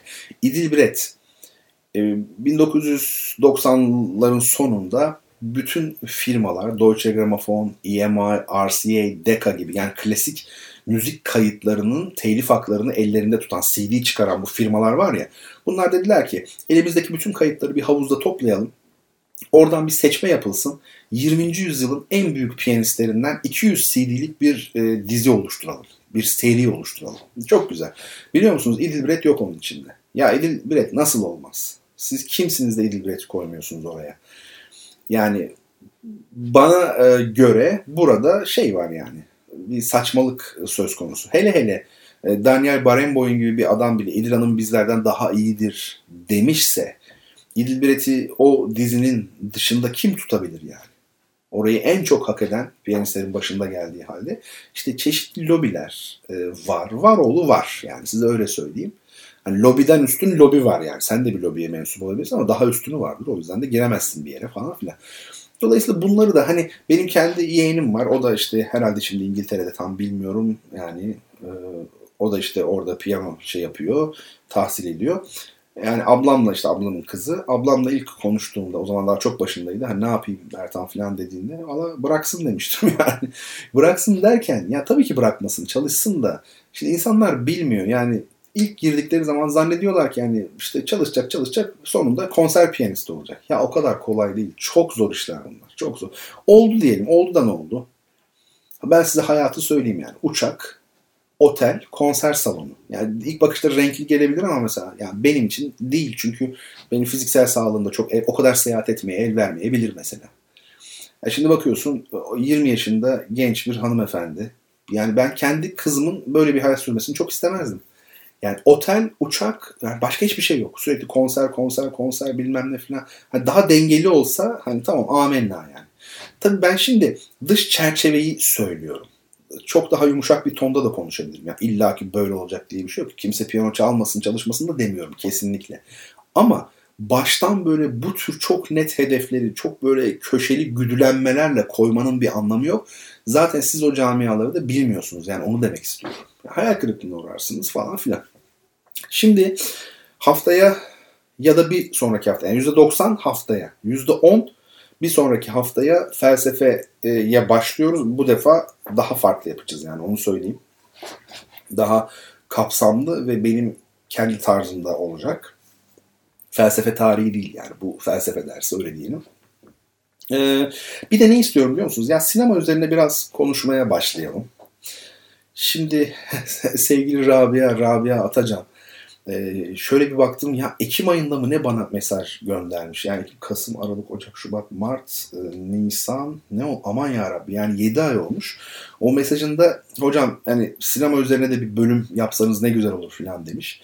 Ama bakın 7 ay sonra dönüyorum ama yani şöyle unutmamışım demek ki. Yani Rabia'nın attığı o mesajı saklamışım demek ki. O yüzden e, hiç merak etmeyin.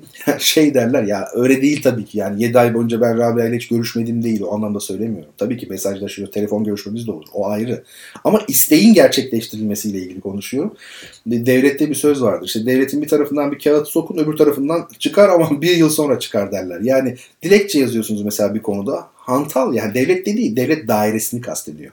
Hani o dilekçe oraya gider, onun altına mühür, onun altına imza, şef görür bilmem nereden onay. Sonra bir de geri dönüşü var. Dönüyor seninki yavaş yavaş.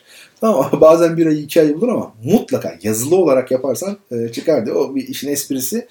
E, o mesajı da saklamışım. Onu buldum. Denk de geldi. Güzel oldu. Yani şöyle şimdi ben sinema üzerine konuşmaya başlayalım istiyorum haftaya. Hani felsefeyle beraber sinema da olsun. Ama bu sinema şöyle değil. Ben size film de tanıtacağım bundan sonra yine. Hani eskiden yaptığım gibi. Hani şöyle yeni filmler bunlar. Hani şöyle bir film izledim bu güzel. Ya da az bilinen filmler. Bunları tanıtırım. Bu güzel ama şöyle e, yapalım diyorum. Mesela yönetmen yönetmen gidelim. Diyelim ki Nuri Bilge Ceylan, diyelim ki Ömer Kavur, diyelim ki Yılmaz Güney, diyelim ki Metin Erksan. Birini alalım, onun belli başlı filmleri tutup da şimdi mesela Metin Erksan'ın çektiği bütün filmleri izleyemeyiz. Gerek yok. Çünkü Metin Erksan biliyorsunuz belli filmlerini Yılmaz Güney de öyledir. Tamamen para kazanmak amacıyla çekmiş. Yani adamın kendi e, sineması yok o filmlerde. Söylüyor yani. Mesela Metin Erksan benim yani Türkiye henüz bana hazır değil gibi bir şeyle bambaşka filmler çekmeye başlıyor. Yani bakıyor ki olacak gibi değil. E, Yılmaz Güney avantür dediğimiz böyle filmler çekiyor. Ama niye? Para kazanmak için. Yani kendi kafasındaki filmleri çekebilmek için. O yüzden bir eleme tabii yapacağız ama Yılmaz Güney'de belki bir 10 film. Efendim işte Metin Erksan'da bir 4 film. Bilmiyorum yani Dolayısıyla böyle e, yönetmen yönetmen e, giderek üzerinde konuşalım istiyorum. Ben size mesela listeyi veririm veya film adı veririm. Siz o hafta mesela o filmi efendim izlersiniz güzelce. E, böylelikle yönetmeni bitirmiş oluruz. Mesela bu hafta ben hemen bir isim vereyim. Hudutların Kanunu biliyorsunuz Lütfi Ömer Akad'ın çok önemli bir filmdir Türk sineması açısından. Çok önemli. Nijat Özön'ün Türk sineması tarihi var. Gerçi o 1960'larda bitiyor herhalde ama e, yani orada kalıyor kitap. Siz e, Hudutların Kanunu filmini bir izleyin. Siyah beyaz bir filmdir bu. Ömer Lütfi Akad'ın. E, Hudutların Kanunu senaryosunu Yılmaz Güney'in yazdığı bir film yanlış hatırlamıyorsam. O yüzden Yılmaz Güney sineması olarak içinde barındırıyoruz. Bir de Yılmaz Güney oyunculuğu da var burada. Yılmaz Güney ilginçtir. Atıf Yılmaz'a ustam diyor ama e, kendi sineması Atıf Yılmaz çizgisinde değil sanki değil mi? Daha çok e, Akat, Lütfü çizgisinde Yılmaz Güney'in sineması. Şimdi Yılmaz Güney ile başlamış olalım ve Hudutların Kanunu siz güzelce izleyin. YouTube'da var. Hem de restorasyonlu temiz halde var. İzleyin güzelce YouTube'dan. Yani kulaklarınızı takacaksınız. Bilgisayarınızdan bile izleyebilirsiniz. Çünkü görselliğin ön planda olduğu filmler değil bu. Es çok eski filmler yani. 19 kaç? 59 mu 60 mı? Hudutların kanunu 61 mi öyle? Yılmaz Güney'in oyunculuğuna da bakarsınız. Senaryonun ne anlattığına, vurgu noktalarına da bakarız. Film üzerine haftaya konuşuruz. Sonra ikinci filme geçeriz. Böyle böyle gideriz. Ondan sonra genel manada Yılmaz Güney sineması özellikleri üzerine biraz konuşuruz. Yani bundan daha güzel bir çalışma olamaz. Sonra mesela Nuri Bilge Ceylan'a geçeriz. Zeki Demirkubuz'a geçeriz. Yani o kadar değerli yönetmenlerimiz var ki Halit Refik'e geçeriz. Yani güzelce e, şey yaparız bunları inceleriz. Efendim e, ve son bir duyuru daha yapayım kapatırken. Para para para diyor ya Napolyon. Burs burs burs. E, lütfen e, ihtiyaç sahibi öğrencilere yardımcı olmak isteyen kişilere ulaşın ya da siz yardımcı olmak isteyin. Az da olsa yani 3 olur 5 olur yani damlaya damlaya göl olur. Sizden ricam bu. Şimdi yavaş yavaş artık iyice sonun sonuna gelmiş olduk. Size çok değerli dinleyicilerimden, takipçilerimden, arkadaşım Fatih Çelik'in çok güzel bir şiirini okuyacağım. İki haftanın bir özlemlik etkileri.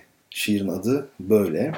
Ben bu şiiri e, yani şöyle tabii ki okudum da Şimdi program için ayrıca bir bakmadım şöyle vurgu yerlerine falan. Şöyle bir okuyayım olmazsa iki defa okudum. Sıkıntı değil yani. Layıkınca okuyabilmek için söylüyorum. İki haftanın bir özlemlik etkileri. İkilem. Olursuzluğu içinde korkunç bütün bu. Tanımak ve kaybetmek. Kendini ve seni. Bu tunturaklı laf ebelikleri, gelgitler, ne kalanlar belli ne gidenler. Yüklendim ümitli bir tesadüfü sırtıma. Şimdi her şey adın senin, bütün bu. Bütün bu yeniden doğmuşluğun içinde savruk bir martı artık bedenim iki yandan. Çağıldayan sessiz kelimeler, içi boş bilinç, kanatlarımın altında rüzgar, biri doğudan, biri batıdan. Yekpare yaşam, umutsuzluğu ve densizliği içinde bütün bu. Bütün bu olmak isteği içinde her anın keskin tereddütler tek başınalığın burgacında. Bedenimi kelimelerden inşa ettim, akıldan ve şuurdan. Sarsıldı bir şairin ve şiirin karşısında dağılış ve kopuşlar, bütün bu. Nedir bu sayıklamalar? Sayıkladıklarım, bir imge avcısı sorguladı beni. Uyandım irkiltiyle. Nasılım? Olmadığım nasılların farkına büyük bir durgunlukla vardım. Oturgundu hayat. Çürüten konfor ve yer üstünde oyun. Gevşemeye yüz tutmuş bütün ömürler. Erimiş bedenleri ve kemirildikçe yer altında zeminleri sağlamlaştıran ölüler. Her şeyin farkında olmak bir hastalıktırın bilinciyle arayıp da bulamamanın düş kırıklığı ve usancıyla efsanelerin ve destanların diyarına vardım. Bir kent sarhoşluğu mu bu yaşanılan? Anların anlamı mı bu sarhoşluğu yaratan? Biri binden, bini birden insanlardır bütün kentleri tüketen. Bu Nisan gelişleri yalın ayak, uzayan konuk evi gölgeleri, Lacivert bir sıcaklık kaplıyor göğü akşamüstü. Tefrika edilmiş çocuklar, evlerde dülgerlerin parmak izleri. Donuk bakıyor yığınların kör gözleri. Bunca gürültü, bunca rüzgar, bunca çekişme ve içi aydınlık sanılan karanlık. Ne istiyor bunca adam, bunca kadından, bunca var oluncaya dek sevişmek varken? Senin adına geliyorum yavaş yavaş. Başı bozukluk ve herkeslikten sıyrılarak. Yaşanır mı bir oturuşta bu hayat? Delirium tremens. Delirium tremens. Titriyor içimde gerekliliğin ihtimal kuleleri. Boşalan anın tozudur sarkaçtan. Bir ömrü kim sığdırabilir bütün bir bekleyişe? Başka türlüsü fırtınadır dinginlikten kalan geriye.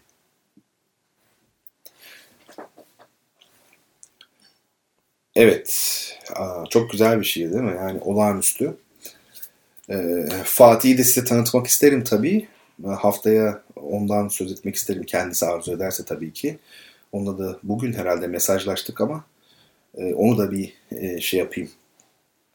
Kendisiyle yine görüşeyim. E, yani bu, bu aralar ben çok mutluyum. Ş- şöyle 5 çok değerli dost, çok değerli arkadaş bana bir şekilde şiir gönderdi. Bunlar mesela Fatih'inki diyelim programda okunsun diye değil yani. Hocam bir okusanız görüşleriniz hani nasıl olur falan gibi öyle bir dostane paylaşım şeklinde. Fakat e, ya 5 kişi gönderdi. Ya hepsi mi bu kadar iyi olur ya? O kadar mutlu oldum ki size kelimelerle anlatamam. Böyle çılgın böyle fikirler geliyor. Aslında birleşsek çok samimi söylüyorum. Ya, kolektif bir kitap çıkarsak. Ben de mesela bir tane yazarım yeni. Yaz yazabilirsem tabii. Ondan sonra hepimiz öyle değil mi mesela Emin de var. Ondan sonra toplarız bir araya bir kitap yaparız. Hep, hep beraber. Şaka değil ya bu çok zor bir şey değil. Çok basit bir şey yani. Yeter ki biz isteyelim. Ee, hem de yani kolektivizm de çok güzel bir şey yani. Hep, hep isim, isim, isim. Ne var yani? 5 kişi beraber çıkarsın kitabı yani. 6 kişi beraber çıkarsın. 10 kişi çıkarsın. Ne olacak? Bir çeşit antoloji gibi yani. Dostlar Tiyatrosu gibi de bir isim koyarız ne bileyim. Ee, böyle yani çok, çok güzel bir şiir. Olgun bir şiir dili var burada. Ee, çok e, çarpıcı imgeler var. Tabii şiir çok bakımdan incelenebilir. Ritmi, efendim mimarisi yani formu belki, içindeki düşünce, duygu dengesi, duyuş bütünlüğü, o musikisi, efendim mesela çok çok açıdan incelenebilir. Bu bütün bu açılardan oldukça yüksek bir yerde duran e, güzel bir şiir. Devamını biz sevgili Fatih ile telefonda konuşuruz. E, evet, e, ikinci sorunun cevabı Thi Quang Duc. Yani Saigon'da kendini yakan e, Güney Vietnam hükümetinin din adamlarına uyguladığı baskıyı protesto etmek için benzinle benzin döküp kendini yakan ve bu yanma süresi boyunca e, hiçbir şekilde hareket etmeyen ve kesinlikle ses çıkarmayan böyle bekleyen inanılmaz bir tabi meditasyonla konsantrasyonla bir e, Budist rahip Thich Quang Duc adını doğru okuyorsak efendim onun da şeyini yani ünlü bir fotoğraftır onun o yanarken çekilmiş fotoğrafı çok çarpıcı bir olay gerçekten. Tabii insanları özellikle etkileyen hiç kıpırdamaması ve ses çıkarmaması. Bu korkunç bir şey yani. O fotoğrafı da şimdi programdan sonra e, yükleyeyim ben e, Instagram'a. Google'dan da bakarsınız ama hani Google'dan bakabileceğiniz şeylerin hepsini Instagram'a yüklüyorum. Neden? E çünkü programın e, arşivi olarak kalsın bunlar diye. Şimdi bizim programlarımız SoundCloud'a yükleniyor. Program yapıldıktan sonra bir hafta sonra falan yükleniyor e, oradan takip eden bir kişi Instagram'dan da aynı sayfayı bulup görselleri görebilsin diye aslında sizin Google'dan da rahatlıkla hatta belki daha hızlı bulabileceğiniz şeyleri ben Instagram'a da yine yüklüyorum her ihtimale karşı. Efendim durum bu. E, ikinci sorumuza doğru cevap veren dinleyicim de Halikarnas balıkçısının Anadolu Efsaneleri kitabını kazandı. Ondan da ricam adını, soyadını, e, telefon numarası çok önemli yoksa kargo gitmeyebiliyor ve adresini bize ulaştırması Twitter'dan ulaştırabilir, Instagram dahi olabilir, e, elektronik postayla da olabilir. Sevgili dinleyicilerim bu haftalıkta bu kadar olsun. Haftaya artık dediğim gibi hem felsefe hem de sinemaya başlarız. Tatlı tatlı gideriz. E, daha renkli olsun istiyorum program ama tabii bizim de işimiz gücümüz oluyor. Her zaman yeterli yani konsantrasyon insan sağlayamayabiliyor. Ama kopmadık hiç hep devam ettik. Bu güzel bir şey. Ee, bir öğrencim hocam medrese diyor program için yani. Üniversite ya da medrese fark etmez. Yani küçük hakikaten cep yani SoundCloud'da kaç bölüm oldu? Yüzü de geçti ne güzel. Böyle devam etsin. 10 sene devam edersek bizim için çok iyi. Ee, geçmiş zaman olur ki'ye de yeniden başlıyorum bu arada onu da söyleyeyim. Geçmiş zaman olur ki de amacım bin bölümdü ama o, o kolay değil o bin bölüm yapmak. 20 yıl falan yapmak lazım yani 10 yıl en az 10-15 yıl tempoya göre.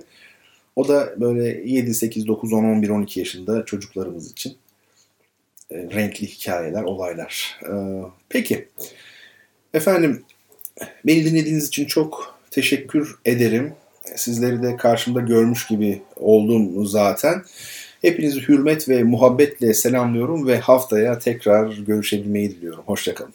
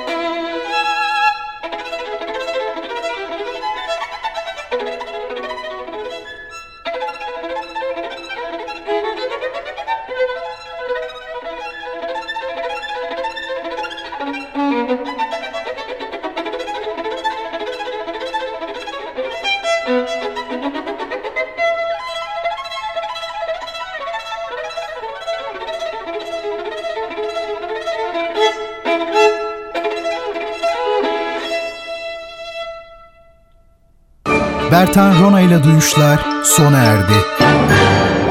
Bu program hakkındaki düşüncelerinizi dinleyen et radyogercek.com adresine mail atarak bize ulaştırabilirsiniz.